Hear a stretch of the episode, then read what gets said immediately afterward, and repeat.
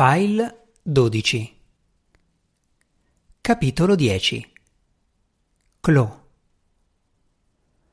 Oh mio Dio, papà è uscito. Che sollievo. Non ho parole. Tutto bene? Te lo giuro, abbiamo passato giorni e giorni seduti al buio circondati dalla sporcizia. Mi sembra quasi di non riuscire a respirare. Mi sentivo come se non potessi guardare il telefono, lavarmi i capelli o nemmeno ridere di qualcosa in tv. Deve essere una sensazione strana. Cioè, lo capisco, è la cosa peggiore che ci potesse capitare, davvero, e in un certo senso significa che non possiamo comportarci normalmente. Povera. Non è colpa di papà, non mi ha fatto nessuna pressione, anzi, non ha fatto niente, ma è così distrutto che non riesco a essere me stessa. Vuoi che venga da te? Meglio di no. Non so quando tornerà papà e comunque casa nostra è uno schifo. Non mi dispiace darti una mano a pulire. Non scherzare. Lo faresti davvero? Ma certo. Oddio, Amez, sei la migliore amica che ci sia. Mi faccio accompagnare da mia madre fra un po'. Possiamo sistemare un po' casa tua per quando torna tuo padre. Chloe faticava a riconoscere la ragazza con le occhiaie che vide riflessa nello specchio del bagno. Amy non viveva lontano, quindi aveva a malapena il tempo di lavarsi i denti e mettere un po' di trucco. Coprì le occhiaie con del fondotinta e si diede una passata di mascara, ma non si illudeva di ingannare Amy. Al suono del campanello aprì la porta di casa e abbracciò forte la sua migliore amica. La madre di Amy, che le guardava dalla macchina, le salutò e mandò un bacio a Chloe prima di ripartire. Le ragazze rientrarono in casa e Chloe la vide con gli occhi di Amy. Scusa, sembra davvero un porcile. Non è messa così male, Amy ispezionò il tavolino su cui erano ammassati piatti, tazze e fazzoletti appallottati. Sul pavimento c'era un cartone della pizza unto su cui evitò di inciampare per un soffio. Attraversò la stanza tenendosi vicina alle pareti e aprì le tende. Poi spalancò la porta finestra che dava sul giardino. Puzza qui dentro, vero? Un po'. Amy era più bassa di Chloe, minuta e dalle ossa piccole. Aveva capelli ramati lisci e sottili, un visino vivace e una voce dolce. Era la migliore amica di Chloe da quando la signora Christie le aveva fatte sedere vicine al primo anno di elementari. Appena iniziata la scuola, Chloe sapeva già leggere ed era più avanti del resto della sua classe in tutte le materie, ma era confusa e spaventata dai corridoi della grande scuola. La mamma di Amy, la signora Lucas, era l'infermiera della scuola quindi Amy conosceva l'edificio da quando era piccola, sapeva dove si trovava l'ufficio di sua madre e dove ci si metteva in fila per il pranzo. Quando durante il primo intervallo Chloe si era accorta di dover andare in bagno e di non sapere dove fosse, si era messa a piangere impaurita. Amy le aveva preso la manina e l'aveva guidata al bagno delle bambine. Chloe le era sempre stata grata.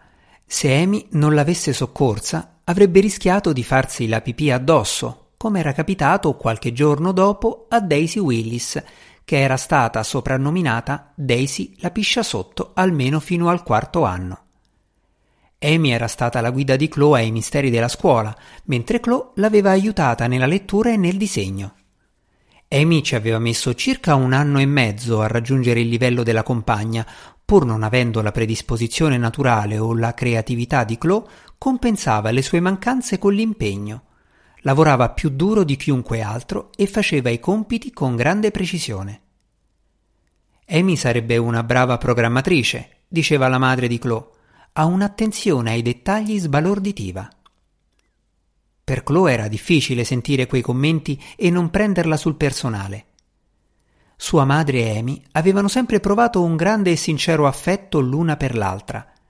Amy la chiamava la mia seconda mamma e per Rachel era la mia altra figlia. Sembrava che potessero parlare di qualsiasi cosa e nelle loro conversazioni non c'erano le spinose incomprensioni che caratterizzavano le interazioni fra Chloe e sua madre. È perché non è davvero mia mamma, aveva detto Amy quando Chloe gliel'aveva fatto notare. Con lei litigo in continuazione. Non che Chloe fosse ottusa, era una ragazza brillante e i suoi insegnanti la definivano spesso dotata. A due anni Rachel le aveva insegnato l'alfabeto e Chloe aveva imparato a leggere in fretta. Era brava a disegnare e da piccola le piaceva molto cantare e ballare.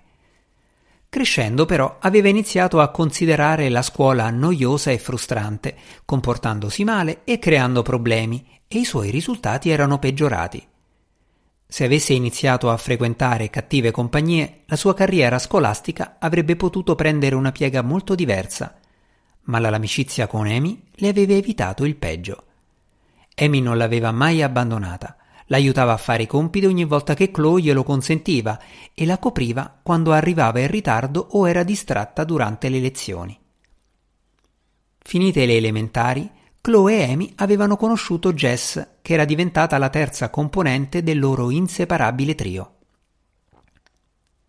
A soli undici anni, Jess metteva già l'eyeliner e lo smalto nero sulle unghie, ma non veniva punita per aver infranto le regole sull'abbigliamento scolastico grazie al suo enorme talento musicale. Suonava cinque strumenti diversi, era la figlia di una pianista e aveva un fratello musicista e a 13 anni faceva già parte di una vera orchestra, non quella scolastica. All'inizio Chloe si era sentita un po' intimidita da lei, ma aveva presto scoperto che Jess era una ragazza adorabile, timida e solitaria. Insomma, Jess era un genio musicale Amy aveva ottimi voti e voleva fare il medico e Chloe frustrava i suoi insegnanti con occasionali lampi di genialità e lunghi periodi di disinteresse apatico. Sarebbe finita molto più spesso nei guai senza le sue amiche. Amy e Jess erano la sua ancora di salvezza. E anche quella volta Amy era lì per lei a impilare con cautela i piatti abbandonati da Chloe e suo padre per portarli in cucina. Chloe guardò in giardino. Era una giornata grigia e anonima e nelle due settimane trascorse dalla morte di sua madre le erbacce si erano fatte largo fra le pietre del cortile. A sua madre piaceva fare giardinaggio e quando non era al lavoro la vedeva spesso in giardino a strappare le erbacce o piantare semi. Nel corso degli anni che avevano passato in quella casa, Rachel aveva creato uno spazio bello e rigoglioso che aveva sempre un aspetto splendido, ma richiedeva una costante manutenzione. Chloe si girò di nuovo verso il soggiorno. Sentiva scorrere l'acqua in cucina dove Amy stava lavando i piatti. Fece il giro della stanza per raccogliere riviste e giornali e piegare le coperte sotto le quali lei e suo padre si rifugiavano. La stanza non era messa così male, il disordine era piuttosto superficiale e con una spolverata e una passata di aspirapolvere tutto sarebbe tornato a posto. Una volta terminato l'intervento al piano di sotto e sistemato il grosso del caos nella stanza di Chloe, le ragazze prepararono due tazze di Earl Grey e uscirono a sedersi in cortile si era aperto un piccolo spiraglio tra le nuvole e un raggio di sole penetrava obliquo, illuminando i campi dietro la casa. Come sta tuo padre? Malissimo. È come se gli avessero tolto le batterie. Beh, non c'è da sorprendersi. Ha perso sua moglie. Chloe beve un sorso di tè. Sì, lo so. La cosa peggiore è che i miei genitori si amavano davvero e non lo nascondevano. Si tenevano ancora per mano e si baciavano, anche se era disgustoso. Guardò la fila di cespugli di lavanda attraverso il vapore che saliva dalla tazza. Capisco quanto sia distrutto, dico davvero, ma non riesco a non pensare che, a parti invertite, mamma avrebbe. avrebbe? Non so, credo che avrebbe affrontato meglio la situazione. Non intendo dire che lo amasse di meno o che non sarebbe stata altrettanto dispiaciuta, anzi, sarebbe stata distrutta, ma avrebbe pensato anche a organizzarsi e si sarebbe preoccupata di più per me. Insomma, a volte penso ai soldi e alla casa. Mamma guadagnava molto di più di papà, era un po' matta e disordinata, La sua vita sembrava sempre caotica, ma nel profondo era organizzata in maniera maniacale. Aveva un metodo per qualsiasi cosa. Fare la spesa, pulire, organizzare tutti i nostri appuntamenti. E papà dava praticamente tutto per scontato. Come ti fa sentire questa cosa? A essere sincera mi fa paura. Non so davvero come faremo ad andare avanti senza di lei. È orribile da dire, ma se fosse morto papà sarei distrutta. Però non penso che avrei paura. Mamma sarebbe riuscita a mantenere tutto sotto controllo. Era una persona straordinaria. Chloe lanciò uno sguardo duro a Amy. Secondo una regola non scritta della loro amicizia, Amy e Jess non dovevano adulare sua madre, visto che tutti gli altri non facevano che ripetere quanto fosse brillante. Chloe se lo sentiva dire di continuo, sia dagli altri suoi amici che dagli insegnanti, e ogni volta che qualcuno faceva quell'osservazione si sentiva paragonata a sua madre e giudicata non alla sua altezza. E come avrebbe potuto esserlo? Amy lo sapeva e normalmente evitava di dire frasi del genere, ma ormai sua madre non era più straordinaria e non lo sarebbe mai più stata. Forse era per quello che aveva pensato di poterlo dire. Chloe guardò l'orologio. Papà è uscito da una vita. Dove è andato? Non me l'ha detto. So solo che doveva uscire per un po'. Magari doveva occuparsi di qualcosa che riguarda la mamma e non voleva turbarmi. Però ormai è fuori da parecchio. All'improvviso la attraversò un pensiero agghiacciante. La macchina di suo padre è sullo stesso tratto di strada di fronte allo stesso maledetto albero. Se avesse deciso che non poteva più vivere senza sua moglie, se avesse deciso di schiantarsi con la macchina e farla finita, oppure di gettarsi da un ponte, se fosse rimasta orfana. Amy riconobbe la sua espressione di panico. Non ti preoccupare, forse si è solo attardato per qualche motivo. Perché non gli mandi un messaggio?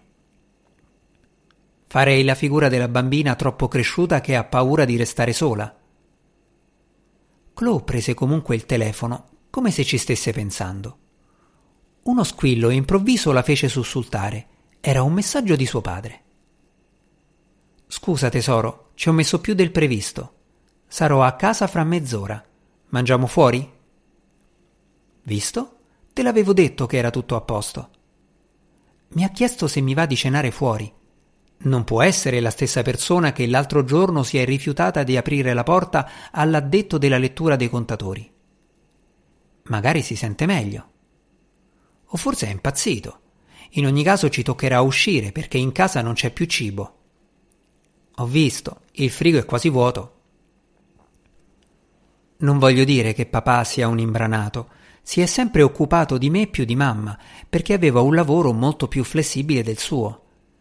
Mi faceva sempre giocare da piccola ed è molto affidabile quando si tratta di accompagnarmi in macchina e cose simili. È anche bravo in cucina, ma era mamma che si preoccupava di fargli trovare nel frigo tutto il necessario. Era lei che si prendeva cura di tutti questi dettagli. Beh, la cosa positiva è che puoi andare a cena fuori. Fatti portare in un bel ristorante, o almeno in uno che faccia un buon gelato. A Chloe sfuggì un sorriso, ma stava pensando alla cena fuori con suo padre. Non sarebbe certo stata la prima volta che uscivano a mangiare senza sua madre. Capitava spesso, visto che lei aveva una vita piena di viaggi, conferenze e riunioni con i fornitori in giro per il mondo. Anche se non era fuori, spesso lavorava fino a tardi e Chloe e suo padre si dovevano gestire senza di lei. Prima però c'era sempre la sensazione che sua madre sarebbe stata lì con loro se avesse potuto, mentre ora se n'era andata per sempre e quella sarebbe stata la loro prima cena fuori come famiglia composta solo da due persone. Chloe immaginò di sedere di fronte a suo padre al tavolo di un ristorante e di cercare di dire qualcosa, mentre l'assenza silenziosa di sua madre faceva un rumore molto più assordante di qualsiasi conversazione. No, non ce la poteva fare. Avrebbero dovuto farlo un giorno. era una delle tante cose che avrebbero dovuto fare prima per la prima volta senza sua madre, ma quel giorno non era ancora arrivato. Assolutamente no. Non ho voglia di uscire, disse alzandosi di scatto. Cucino io. Andiamo a vedere cosa c'è in freezer.